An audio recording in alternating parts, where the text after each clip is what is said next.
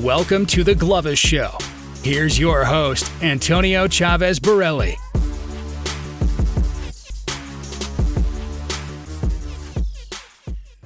Hello, everyone. Welcome back to the Glovus Show. My name is Antonio Chavez Borelli. Today, I have the pleasure of interviewing Christian Straka. As a professional coach and athlete for over 30 years, Christian has been working with world champions across different sports. He is working as the global mindset coach for Adidas runners and is also the co founder of Mindsize Sports LLC. Christian, welcome to the show. Thank you for having me. Of course. Can you please tell me a little bit more about what you do and how you started out? Yeah, so I mean, um, in short, basically, uh, I help athletes um, train certain attentional skills in a systematic and consistent way. So those skills, everybody has those skills. Um, if you're healthy, you know, as a functioning athlete, um, even if you're maybe physically not healthy, uh, but mentally, you um, have been using those skills and training them even but not intentionally or systematically necessarily so those skills uh, that allow you to deal with challenges you know with anxiety or uh, fear um, can be developed your ability to pay attention to what you want can be developed your ability to pick up uh, details that are relevant for your performance can be developed so those three skills kind of um, I help athletes understand what they are, um, what options they have, um, how to train them, um, how it would be beneficial for them personally to train them because that is something you have to discover. It's not like a one for all. Um, and then you kind of go on a journey and you start developing those skills.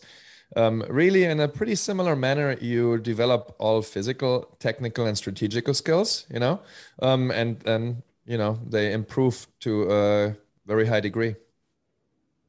So you gained a lot of this experience as a professional athlete. So what was your professional career like?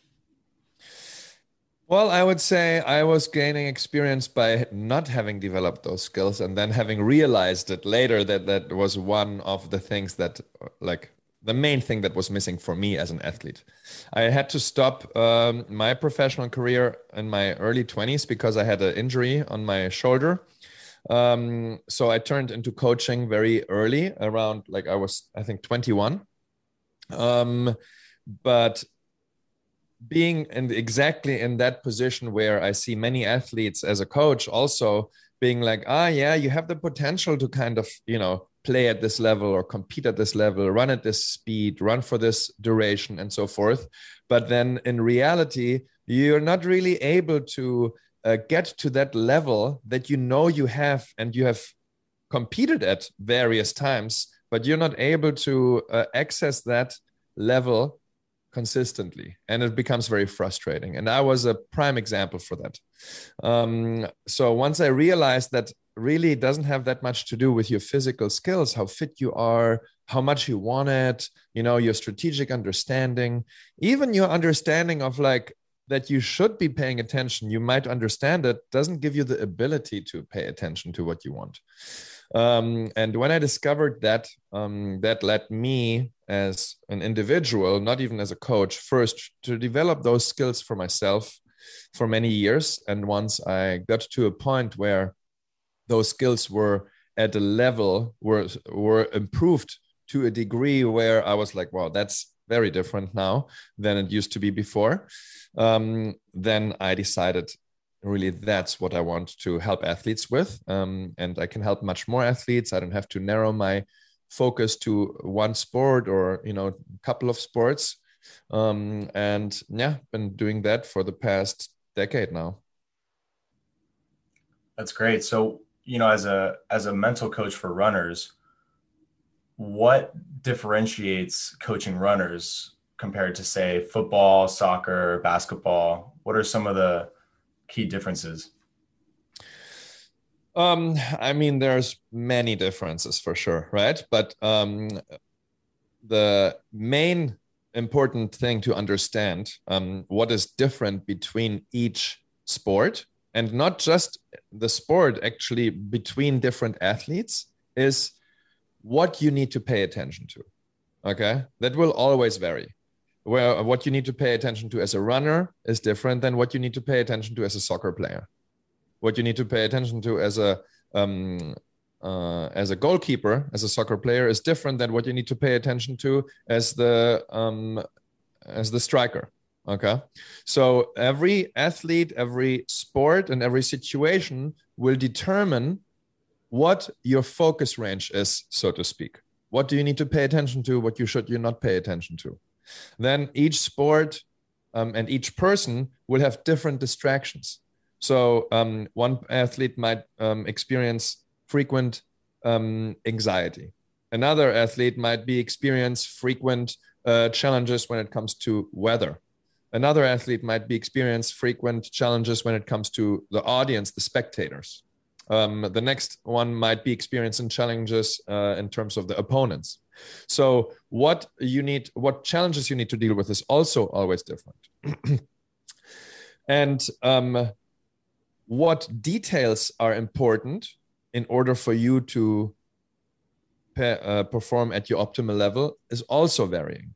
So those are the things that kind of differentiate themselves in between different sports, right? To give like a, a straightforward example, let's say if you're running and you're running um, a marathon, then one of the things that might be important to pay attention to is how relaxed you are throughout the run and what your breathing rhythm is so you're running efficiently okay even a little bit maybe your technique maybe there's certain things that you can pay attention to that will optimize running efficiency. Um, but there's not a lot of attention that you need to pay paying to other runners. There's not so much attention you need to pay to where you're running. The route might be pretty straightforward you know okay maybe a little bit in the inside of the curve but like not that complicated. Um, and there's general strategy you know is also relatively straightforward. There is a strategy. You're not running maybe the same pace from start to finish at the marathon. Maybe you want to you know speed up you know every uh, 25% of the distance. You want to run a little faster than before maybe not. But it's a strategy that's not too complicated to understand and implement when you play so when you play soccer i mean things change right? Um, the strategy is much more complex. The strategy is based on what the 11 players on the other side are doing and what your 10 teammates are doing. Um, the strategy might change depending on um, what opponent you are run, uh, playing. Um, and now you are really need to pay attention to maybe not so much how relaxed you are, but you need to pay much more attention to what's going on around you. So your attention is not so much on yourself, but more external, right? Um, so those are differences, and though, though um, and the athletes in the different sports need to understand what is important for them to pay attention to, what is not so important, um, and then learn to not pay attention to what is not important and learn to pay attention to what is important for you right? Um, and once you understand that, that gives you the ability to now start to practice that. Just because you understand it doesn't mean you can do it. You just know what to do.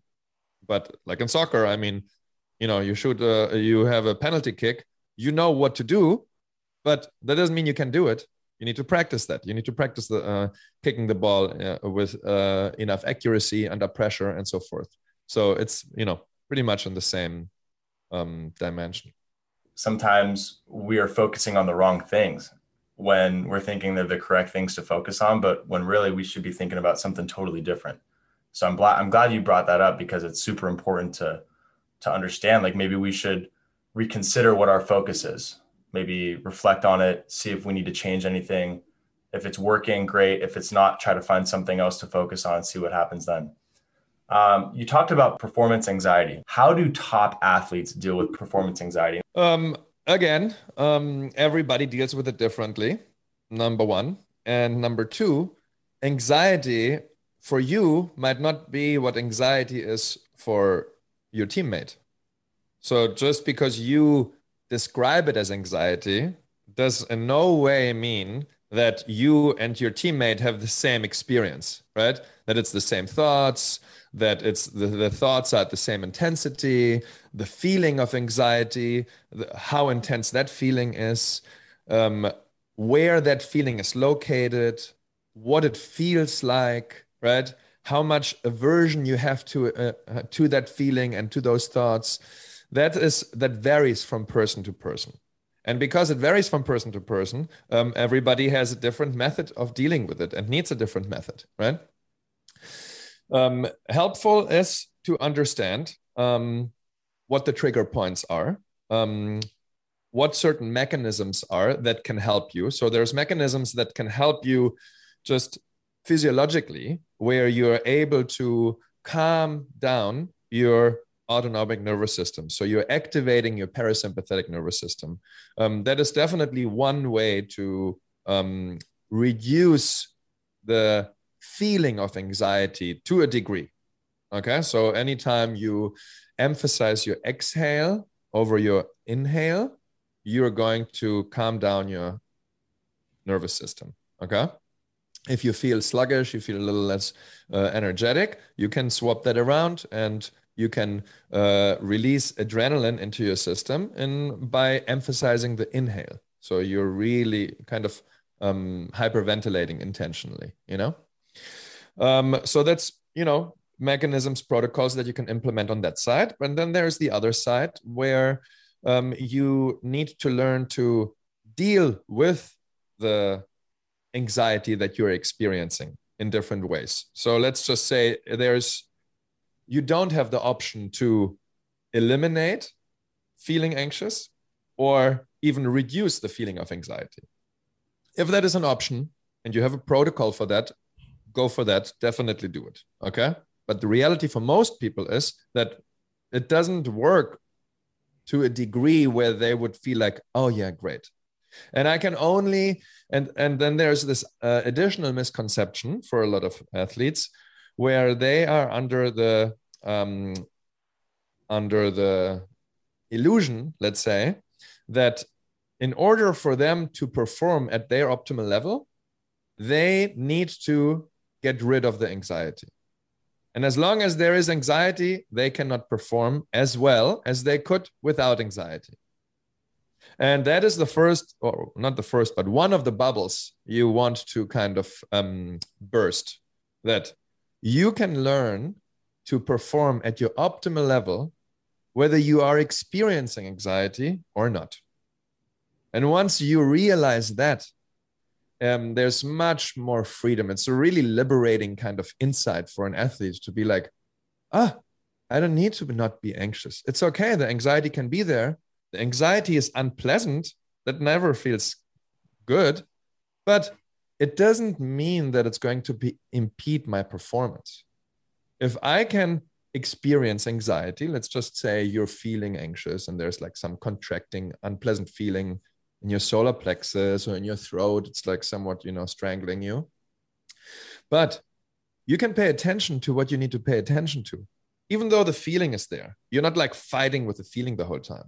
You're allowing the feeling to be there. It's okay, it's unpleasant, but it doesn't take up so much of the time of your attention. Okay.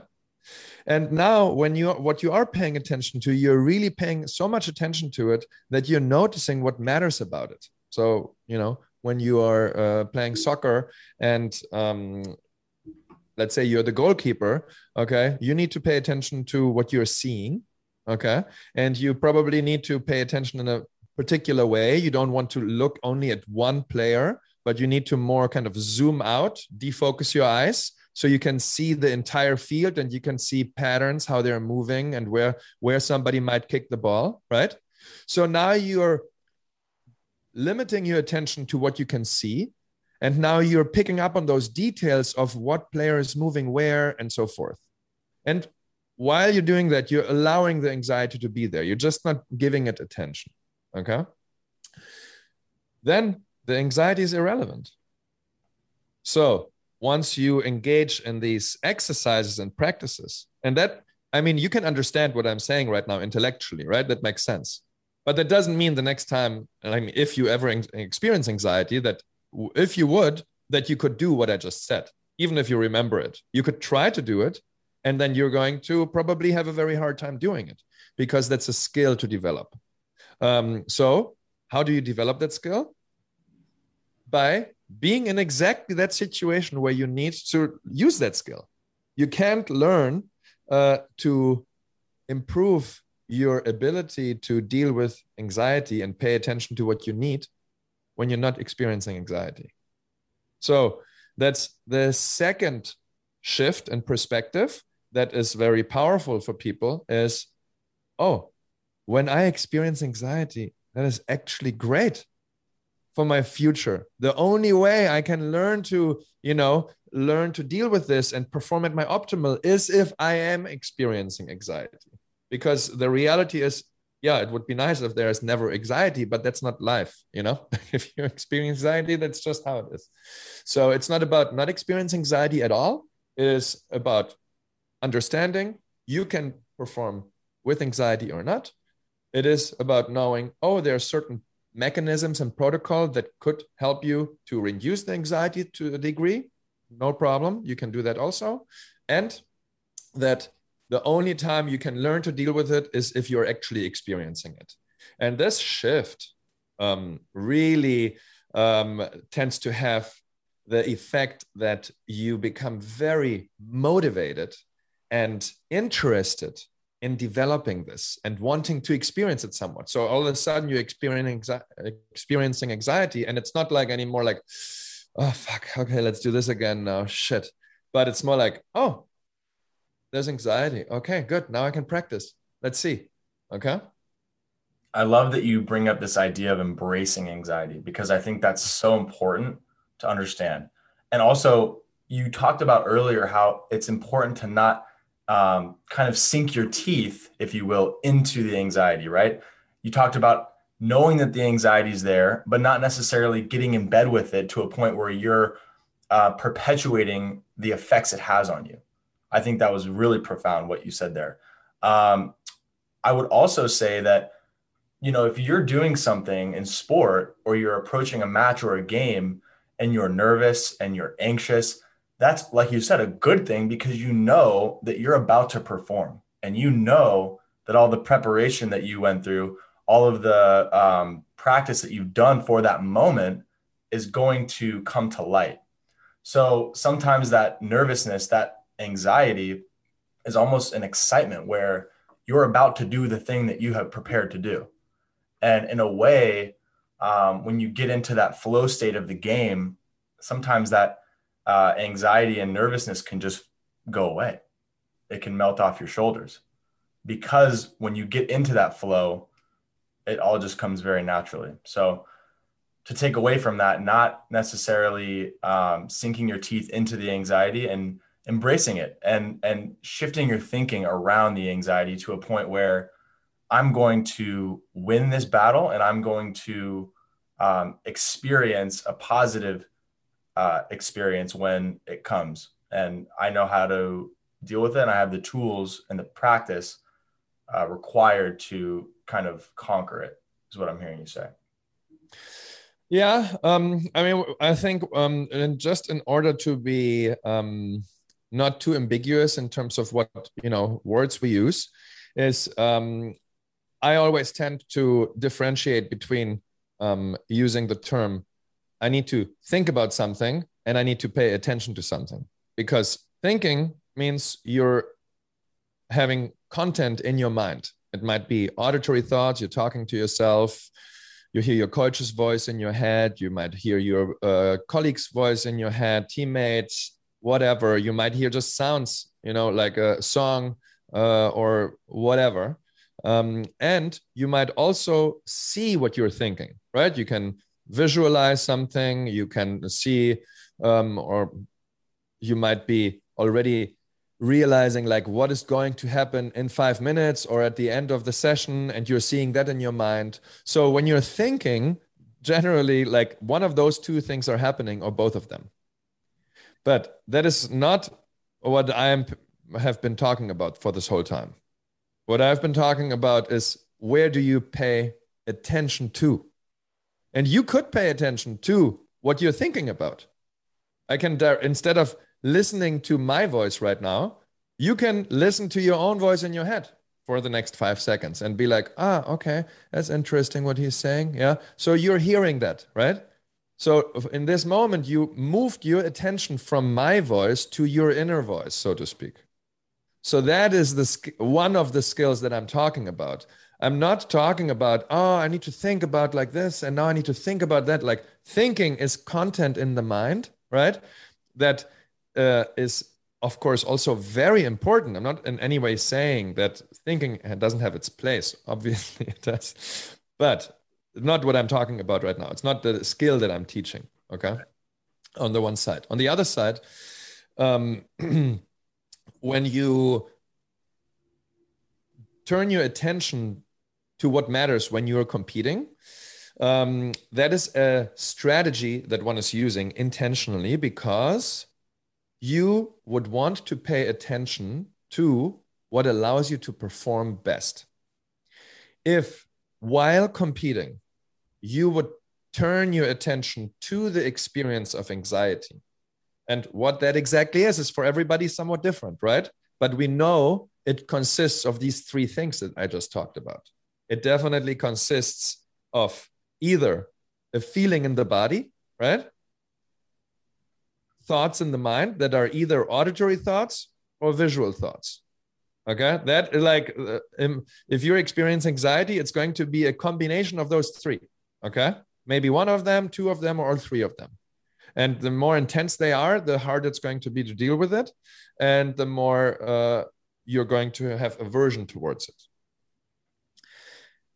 When you are, however, not competing, then it is totally a strategy to turn your attention towards that experience, to become more familiar with it, interested in it, to really um, kind of become like a little inner scientist. It's like, oh, this is what anxiety actually is. What is most people, if you ask them, what is it? What is anxiety for you? What are you experiencing actually? They're like, I just feel anxious. Like, I don't know. It's just like, I don't want. There's no real in depth knowledge of like, what is the experience of anxiety actually for you? Same with anger, same with happiness. It's just like, I'm happy, I'm angry. But there's no detail. It's like, oh, yeah, anxiety is located in this area in my body. Mm. and it's as this intensity and it has this shape this shape and this size and it's kind of tingling or it's just static. It's like a ball there. And then oh yeah there's also anxious thoughts in my mind. And generally when i'm anxious i'm thinking about x y and z right? Um, when you don't you can't develop this understanding of your experience of anxiety if you never really pay attention to it so there is definitely a place and time for that also, um, but probably not during competition. But I just want to highlight that because um, you know that is also an important part uh, of learning to deal with it. And for some people, one strategy might work better than for the other strategy, even though one strategy might not be appropriate in a certain situation. So basically, it's the strategy of turning towards anxiety or um, anchoring your attention away from anxiety. Okay, thanks for clarifying that. Um, I, I want to just ask you a quick question. So, do you think then that ideal peak performance operates in the subconscious? In other words, well, in other words, you're talking about this shift from thinking to performance where you embrace the anxiety um, and you you're differ- differentiating those two. So does does then the peak performance or the ideal performance happen when you're in this flow state, you're in this subconscious uh, state where your body is just doing muscle memory and you're performing based off of that? So there's no such thing as muscle memory. Actually, it's it's all neural memory. Okay. Um, so and the subconscious okay is basically um has a little bit of uh, like challenging drift to it let's say a taste to it when people hear subconscious for a lot of people. Yeah. really what is subconscious is just it's an experience in one of your sense category that you're not noticing. That's really all it is. So if something becomes moves from your subconscious to your conscious mind. All that is happening is like you're so it's a thought in your mind let's just say that you're not noticing and now you are noticing it. That's it's really as simple as that. Of course it's much right. more yeah. subtle you know because you can have thoughts in your mind that have been there for 20 years and you have never noticed them so they were subconscious. Um, but really you can become aware of them all of a sudden. And the more you train this ability to notice details, like noticing a thought and what kind of thought it is, is one of those skills, right? Developing your awareness of like what you're noticing. So um, you're not training your subconscious. Okay, that would be kind of a, a hard way to describe anything. Okay. We are basically the ma- the mind can be again mm, let's say divided into two modes okay one is the default mode network that is active and the other one is the experiential network that's active the default mode network is kind of the the network in the brain that is in charge of intellectualizing thinking about the future thinking about the past self-reflection rumination all of this right is uh, the default mode network is in charge of that and is doing that. Sometimes you can you can actively engage in your default mode network. You can like start to think about like i need to think about tomorrow. I have to go to this place and that place and then i have to do this okay? So that's your default mode network. And then there's the experiential network of the brain. The experiential network of the brain is the part of the brain that is in charge of paying attention to what you can experience so you're now just hearing the thought you're not trying to figure out the thought. You're not trying to intentionally think. You're just noticing that you are thinking. It's another mode the brain can engage in. As an athlete, you're using this experiential network all the time. If you would not be, then you can't be functioning. And maybe, I don't know, that's what you were referring to subconscious and conscious. Uh, and like thinking and uh, and letting the subconscious be there it's actually really the default mode network yeah should not be engaged very much when you're competing but not not at all. You need to figure out like your coach is telling you something and you need to like where do i need to go? What do i need to do? Like right. you need to engage it. Yeah. but not that much. Like what you need to understand intellectually what you need to plan to do is pretty straightforward when you're competing for yourself what is much more challenging is to not have this default mode network overtake so your thinking mind, right, interfere with what you need to do. Um, and now allow your experiential network where you're just seeing where the players are. You're just seeing where the ball is flying and how it's flying. You're just noticing how you're feeling. That is the experiential network, okay? Experiencing your senses, so to speak. And that is what the athletes train in order to kind of quiet down to a degree the um, default mode network. So it's not, they're, they're not a slave of it, but they can just use it to their benefit. And now they can engage in the experiential network of the brain where they um, allow their bodies to do what they have been trained to do over thousands and thousands and thousands of hours by paying attention to their senses and now just letting the body do the work, so to speak. Perfect. That's exactly what I wanted to get to was that shift from the default to the experiential. And I, I haven't heard those terms before, so I'm glad you brought that up for our listeners. Um, this something definitely that um, kind of describes that shift from um, thinking to just experiencing what's going on in, in, mm-hmm. in, the competition in the game. So the next question I want to ask you is um, what um, what was your experience like coaching professional runner David Perry? Um, I know you coached him through the Boston and Berlin marathons, and you know as a mental coach for someone who's professional athlete running in these high profile marathons, what were some of the techniques that you use as part of that preparation? So um, David and me, um, you know, we met each other through Adidas, um, and uh, when he started um, i mean he already ran multiple marathons and he was a great uh, track runner. I think he focused on 5k or 10k before he went into marathons. Um, he kind of um, already had some experience with mental performance coaching in some aspect like it was mo- mostly sports psychology that um, kind of he was uh, engaged in previously. And then what we did was I basically, you know, broke down in much more detail what I'm explaining to you now. um, over multiple sessions. So he has a understanding and no confusion anymore, intellectually speaking, about oh, what should he be doing? What should he not be doing? What is helpful? What is not helpful? Once you have this understanding, um, then you enter into the stage of um, learning different techniques and strategies. Okay. So a technique, a mental technique, always consists of two things. On the one side, it's the focus range. What should you be paying attention to? Is it just one thing? Is that is it just like should you pay attention to my finger only, right? Or should you pay attention to um, the entire screen and it includes the finger? Those would be two different techniques already, two different focus ranges, right? Or should you pay attention to my finger and then my face and then my finger and then my face? A third technique already, right?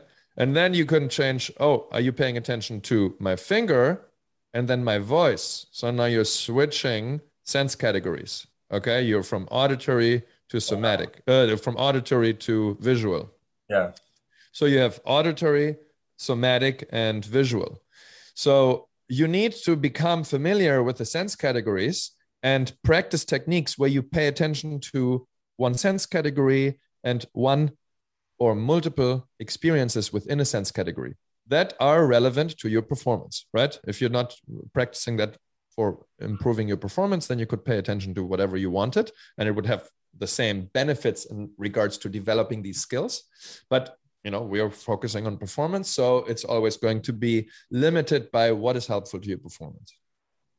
But what it is that he's struggling with what strategies are um, better for him to use and are more effective like uh, anchoring your attention towards an unpleasant experience or away from it that is something that has to be uh, experimented with. Um, oh i didn't finish my sentence. So focus technique um, is always one part is the focus range, what I just explained, and the other part is the instruction set. So, how should you pay attention to it? What should you be doing? So, the instruction set would be, for example, okay, you should paying it. You should be paying attention to my finger for two seconds, and then you should pay attention to my face for two seconds, and then to my finger for two seconds, and then to my face for two seconds. And when you notice that you get distracted, and you're starting to pay attention to what you're thinking about or how you feel, then you try to acknowledge that, you try to allow it, and you return your attention back to the finger, and then you repeat that process. So that would be an instruction set. I'm telling you what to do with your attention. So the instruction set and the focus range that makes up any technique. And you have thousands and thousands, an unlimited amount of techniques because obviously the focus range in itself is already uh, infinite. Um, so we basically um, went through a process where he learns a technique, he practices this technique on um, multiple runs, some long runs, some short runs, some interval runs, and so forth, and then um, reports back. Where the challenges, what worked well, what didn't work well, is there any misunderstanding? Um, and then in the second week, we worked on a second technique. And in the third week, in the third technique. And the fourth week, in the fourth technique. And then we saw, okay, this technique works better for me. This technique, not so helpful for me. And then you can start to kind of tailor um, the techniques for an individual. So um, that individual can use the techniques that they connect with most, that they have noticed experientially are of most benefit are and take maybe a little less effort. Um, and then also they have options available because when you are competing even if you have a technique that you love and is great for you chances are uh, only one technique in any given moment is not going to be appropriate. So you need to be able to pay attention to something that you can feel because there's some issue with you know what you're feeling. Uh, but you also need to be able to pay attention to what you see um, it's not um, helpful to be able to do only one technique, even if you love that technique more than any other technique. Got it. Got it. So some of those examples would include like if you're running five miles and on mile three, your your lungs start to feel like they're going to explode. So that would be like a feeling. And then what you see, can you elaborate on like what I'm a little confused on that part it's based off what you feel physically in that in that exercise and then going into what you see what what would be what would be something for example he would see that would be so um, first off it, he wouldn't start to practice only when shit hits the fan because when that happens then and you haven't practiced yet then it's too difficult. Right so, so you're starting to practice when things are not so difficult okay. really okay? So let's say you're running for 30 minutes yep. then you start to practice for one minute every 10 minutes. So you do uh, three times 60 second micro hits so to so to speak. Uh, okay? That's what we call it. Got it. So you know okay at the uh, in the first mile for the first 60 seconds i'm going to pay attention to um, the relaxation of my body. Is my body relaxed or not? To the degree it should be relaxed when i'm running.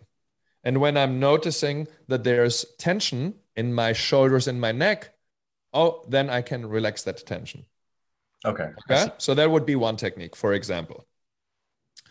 Um, the next another technique might be, oh, okay, I'm focusing on the visual field. And when my um, you have the strategy of zooming in on focusing on the just the finger, or you can zoom out and you can focus on everything, not just the screen, but even everything around the screen, right? So we know now um, with uh, through scientific studies that um, if you are defocusing your eyes, you are using less energy. So, one strategy during running could be okay, you turn your attention to your visual field, you actively defocus your eyes, and you're trying to notice just a soft gaze, and you try to allow everything else to be there, whether you're out of breath or whether there's unpleasant thoughts in the mind um, and anything else that you could be experiencing. And every time you get distracted, you return your attention to what you can see and you defocus your eyes. It's a second technique already. Okay. So this is so, but in the first week, he wouldn't be practicing two techniques. He would only do the first one, only relaxing, let's say. Okay. okay. Noticing if he's relaxed or not yeah. and practice that for the entire week. And then in the second week, we might be doing the one with the um, defocusing your eyes. And then in the third week, we do a different technique and so forth. And those are just simple examples. Other techniques are a little bit more, have a more um, complex focus range, so to speak. So it's not just one thing that you're paying attention to, and you can choose what you pay attention to. As part of your work, you emphasize the power of a morning routine, uh, meditation, Tummo breathing, an ice bath, exercise.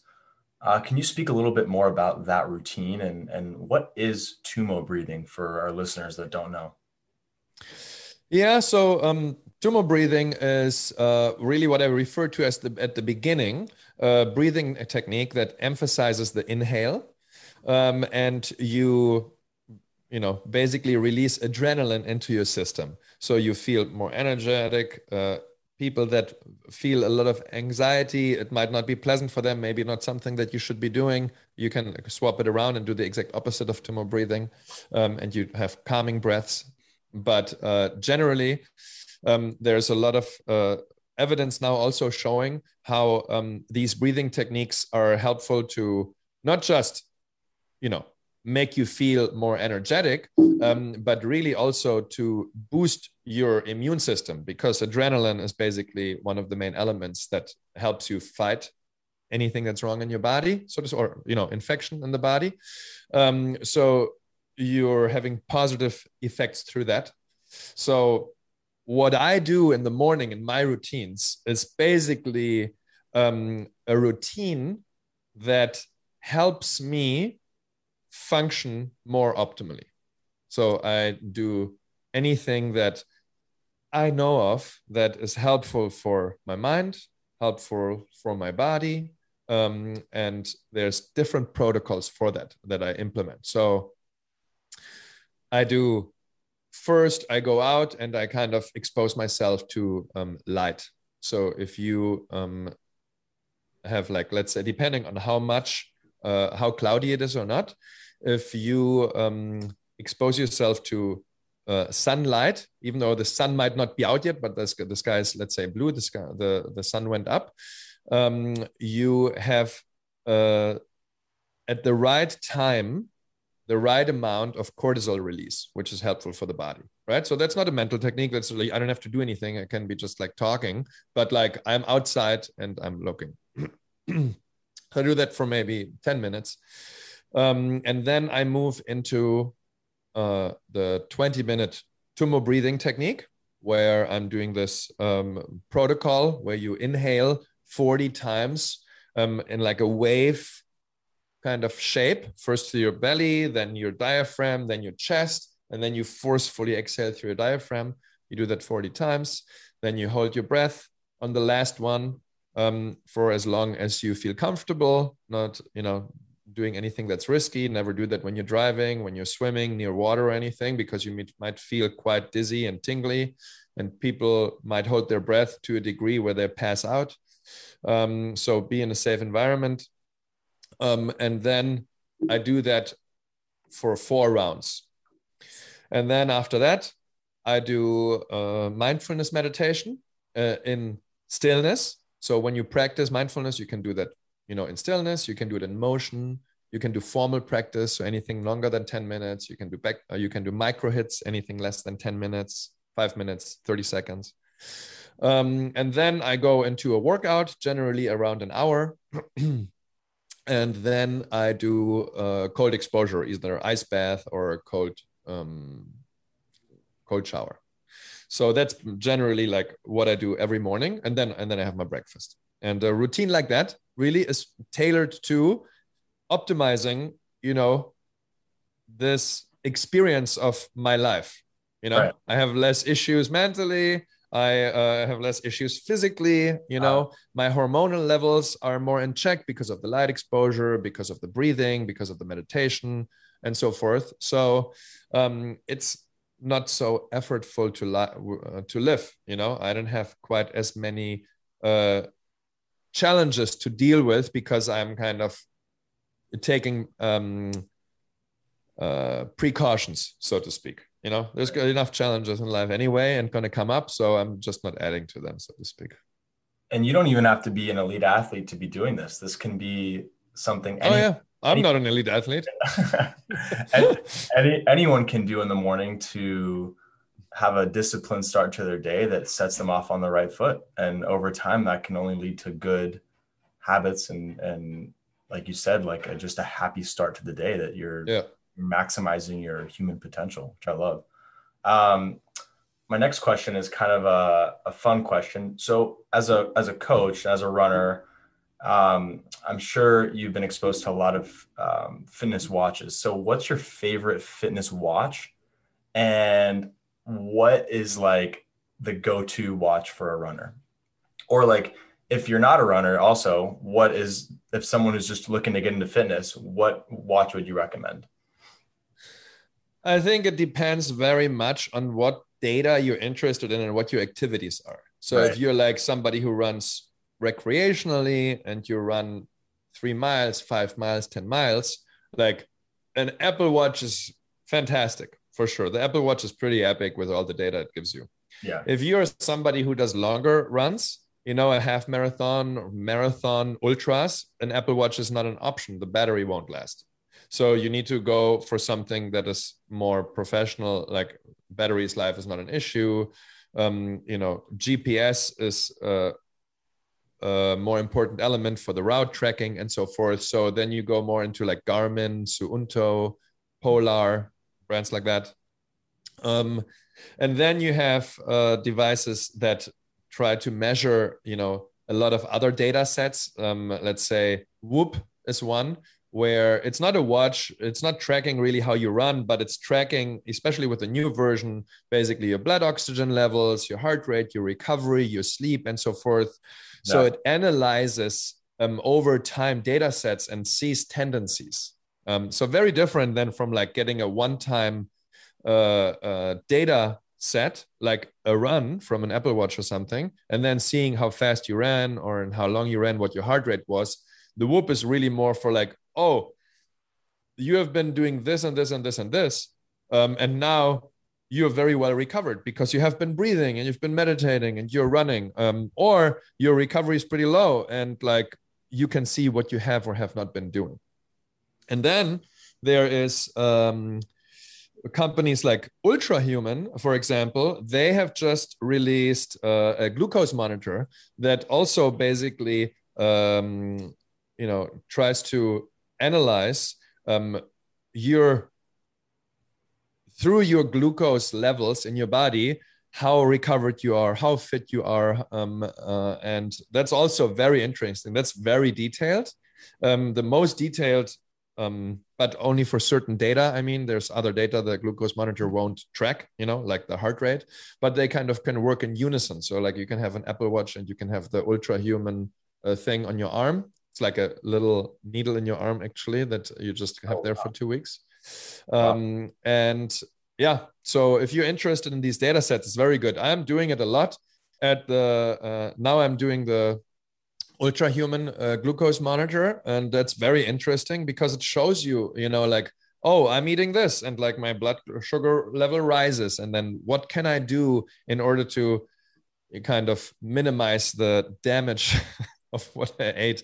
Or you can see oh i've been eating well you know and like my blood glucose haven't been hasn't been going up so much. And your glucose levels is not only um, affected by what you eat and don't eat. It's also affected by how much you sleep, how much you um, drink, uh, how stressed you are, how much you work out, and so forth. So it it's quite a, a complex algorithm, and it's very informative um, for sure. That's great. That's great. Do you uh, follow a specific diet, like? Uh... I mean, um, I would say it's a balanced diet. Mm-hmm. Um, so I eat. I can tell you what I don't eat, which is I don't eat sugar.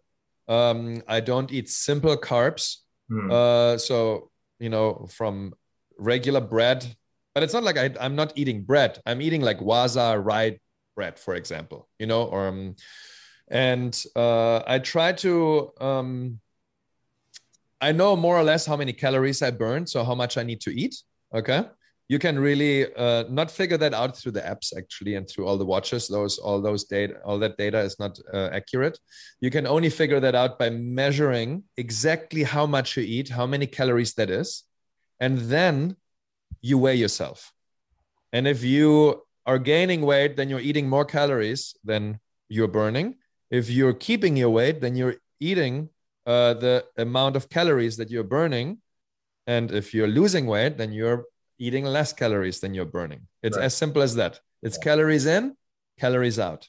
Um, and when it comes to losing weight or not. However, what is not as so simple is um, if you what you eat, when you eat, how much you eat, will determine and and your workouts um, your meta- metabolism. So you can be um, burning more energy or less, and then that of course is of benefit to somebody, right? If they whatever their goal they have right? Maybe they want to gain weight they want to keep their weight they want to lose weight whatever it might be they want to gain muscle mass lean body lean body uh, lean body mass and so forth. So me personally i tend to eat four to five times a day um, and i um, hit like the macros so i eat carbs a lot of carbs um, for sure. Um, but you know from like uh, wild rice to buckwheat to uh, quinoa stuff like that and then um, fats from um, either it's avocado or olive oil, stuff like that, to a certain degree, and then the proteins, which I do a little bit of protein powder maybe, and from chicken, fish, kind of mostly. Um, so yeah, I kind of combine it like that. And when I eat something that's you know not nutritious, not good for you, uh, definitely I don't eat any processed foods. That's probably the worst that anybody can do. Um, uh, if I eat something that's you know somewhat unhealthy, or I don't drink alcohol really either, um, then uh, it would be maybe once a week or twice a week, and that's like no issue. You know, if I eat ice cream, right? Everything would once a week, but like if you eat ice cream once a week, it's not going to be like uh, killing you. Right. Um, it's just more like if you eat ice cream, you know, five times a week, you're going to have an issue. Yeah. That's great. Thanks for sharing that routine and kind of your diet. I think that's really valuable for our listeners who could use that type of inspiration. Um, so we have a few more minutes left. One of the questions I want to ask you as we wrap up is, you know, as an influencer, as a coach, as someone whose passion it is to change lives and to kind of help guide people, what needs to change in the space of sports psychology? What do you see as one of the main reasons people underachieve or don't reach their full potential? Um, it's a good question. Um, I mean, I don't really think that there's something going on right now that is, you know, fundamentally wrong. Where like people is like, you need to change this. It's just there's a lot of people that don't realize that through systematic, consistent training, you have the ability to develop these attentional skills to a degree that you will be able to perform at your optimal level much more often and for much longer. Um, and it's really that realization, that information that people either don't have or don't believe yet. So if there's anything that I would wish uh, that would happen is that people know that. And then if they want that, they can engage in these practices and they can, you know, um, have have help through programs, online programs, or teachers, or teams, and so forth. Um, but other than that, I don't think I don't see anything that you know all the people and teams and companies that I've worked with where I'm like, this is wrong. Like what you guys are doing is not helpful. I mean, there's what I'm doing is helpful. Uh, it's not the only thing that's helpful when it comes to mental performance coaching. There's other uh, protocols and other perspectives to be had that are also helpful. And it's all good. It's all to help people, help athletes. Um, so I'm very hopeful um, to see in which direction it has been going and it continues to go. Um, and yeah, just kind of, you know, helping people become more aware of like what is actually possible, like to help them unlock their full potential. That's amazing. That's amazing. I, I definitely agree with that. I don't think that, you know, some people just need that extra, that extra belief from someone else, you know, that it's possible to um, kind of achieve their dreams. And I think what I've been seeing lately is a lot of people putting limits on what they can achieve and what they can do when really it should be limitless limits only exist in the mind. So, you know, the more that we limit ourselves on what we think we can achieve, then we will be the sum of what we believe that we can achieve.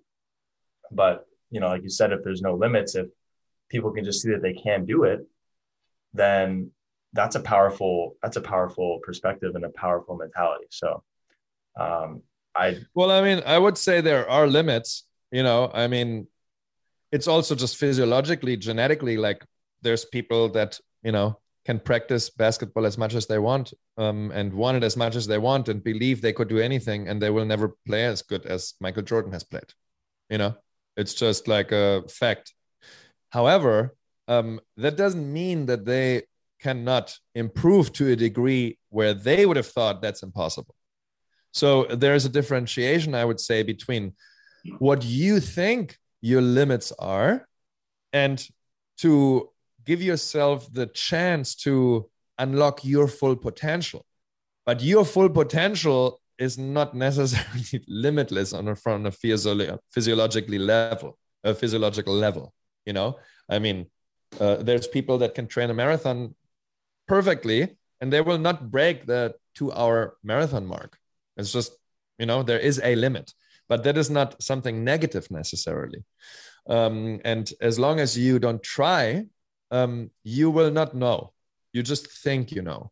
Okay. So you're having a thought in your mind and you're believing that thought, but it's based on nothing, basically. It's just based on what you were thinking before. I agree. Yeah. Well, Christian, thank you so much for your time. I really, really enjoyed that conversation. I learned so much. Um, and I'm sure that everyone listening uh, also learned a great deal. So thank you very much for your time. Um, looking forward to uh, following you on your journey with uh, your different projects and companies, and best of luck in the future. Thank you for you too. Thanks for having me, man. Have a good day. You too. Bye. This is the Glovus Show